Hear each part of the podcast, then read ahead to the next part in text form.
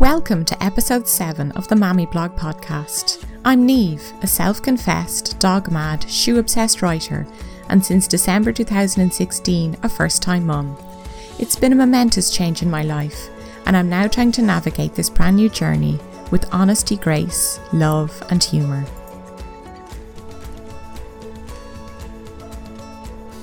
This week, I'm talking about how mums need to get out from behind the camera and start getting into the pictures, no matter what they look like.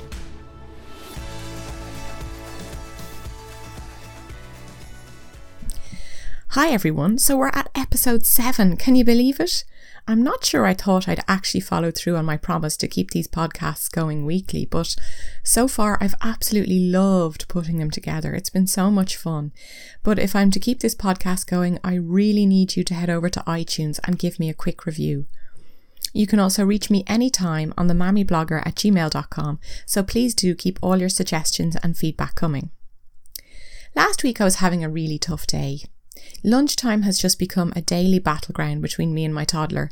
He's gone from happily eating his lunch to refusing point blank. I've tried everything, but nothing has been working. And one day last week, I just couldn't take another battle with him. I was mentally and physically exhausted, so I found myself upstairs crying on the floor for 10 minutes. And I decided to take a photo of myself. My makeup was all over the place, my skin was blotchy from crying, one of my eyebrows had rubbed off from wiping my face in my hands, my mascara had run all down my face, and my hair hadn't seen a hairbrush in days. I looked awful, but I looked real. So I took the photo and I shared it on the Mammy Blog Facebook page to show the real truth of motherhood. So often we only share the photos on social media where we're smiling, where everything is perfect, but that's not real life. Some days just get the better of us. Some days we just feel like giving up. Some days we just need to let it out. Some days motherhood challenges you beyond what you think you can handle. And I just wanted other mums to know that it's okay to lose it sometimes. It's normal. The response, though, was incredible. The whole thing got me thinking about photos, though. I'm talking about real photos, the kind you print out and put in frames and albums not those photos that we, we put on social media, but the real photos that you like to have around your house. And and very, very often it tends to be the mammy who is the one who's behind the camera, and she ends up not being in any of the photos. And that's wrong. So why not grab a cuppa and a chocky bicky, get away from the kids for a few minutes if you can, and have a listen with me. Pictures are funny things. They capture a split second in time, a unique moment caught forever that you'll never lose. Not so long ago, these were the moments we used to pore over in albums, looking back at dodgy haircuts and fashions, family holidays, get togethers, Christmases, and birthdays. I used to love looking back at photos of my parents when they were young and when me and my brother were small. I loved my dad's wacky moustache and 80s jumpers, and my mum's long, thick, jet black Cher like locks.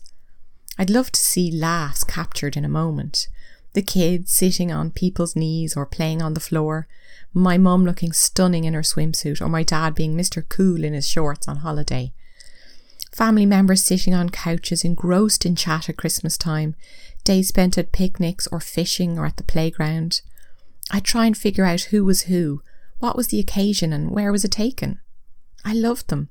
I love the weird lighting, the dog eared ones, the sun bleached ones, the ones where people are smiling at the camera, and the ones where they don't even know it's on them. I love the ones where people look amazing and the ones where they don't. I love them all. Because photos like that are special and real. There's something tangible because we printed them out and they didn't just exist on a screen in a vacuum. They were never perfect. In fact, there'd often be a surprise when you got back to the photo desk to collect them. Did they come out okay? You'd wonder. You'd laugh at the weird expressions caught on camera, lament the red eye that ruined a perfectly good shot, and wonder why some pictures were too bright or too dark, even though you had your flash on. The kids making funny faces in the background, photo bombing before we even knew what that was. In short, photos were imperfect, but for all their flaws, I think they were a truer reflection of life. On the one hand, I look at photos on my devices now and I see all the incredible pictures I've taken of my baby boy.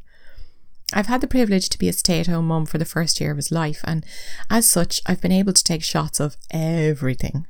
And I love to look back at them. Like a total sado, I often sit in bed before I go to sleep and flick through the many pictures, seeing how he's grown. And I do even print them off. But when it comes to me being in those photos, that's a different story. I don't see one photo I'm happy with. Instead, all I see are the deleted photos, all the filters, all the fake smiles, the posing, the let's take a selfie 50 times until I don't have a double chin and you can't see my horrendous acne anymore. And even then, it has to be filtered and face tuned within an inch of its life before I think about keeping it. And those are just the ones I am in. Because when I look back on it, I don't have nearly the same amount of photos of just me and the baby, or the three of us as a family, as I do of the baby, the baby and my husband, or of them and the rest of the family.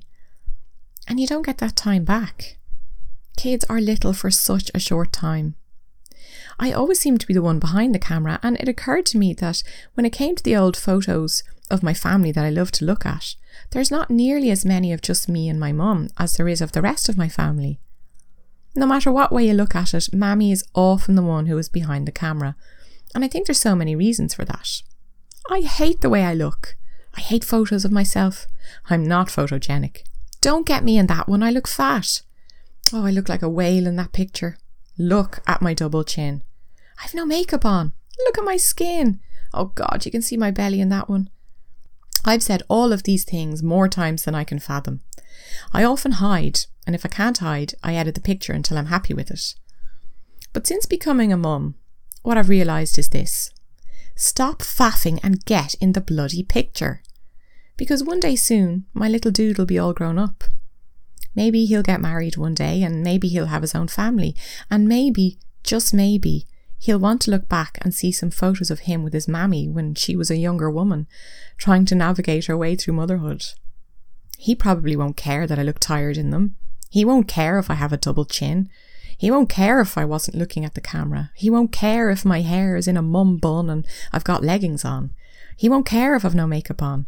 He won't care if I look like the wreck of the Hesperus. He won't want to see the photoshopped one because one day, like it or not, I won't be there for him in the flesh anymore. And maybe, maybe he'll be glad I stepped in front of the camera the odd time and didn't just stay behind it. So if you're like me, then get in the photo, no matter what you look like. Hand the phone to someone else and get in the shot while you can.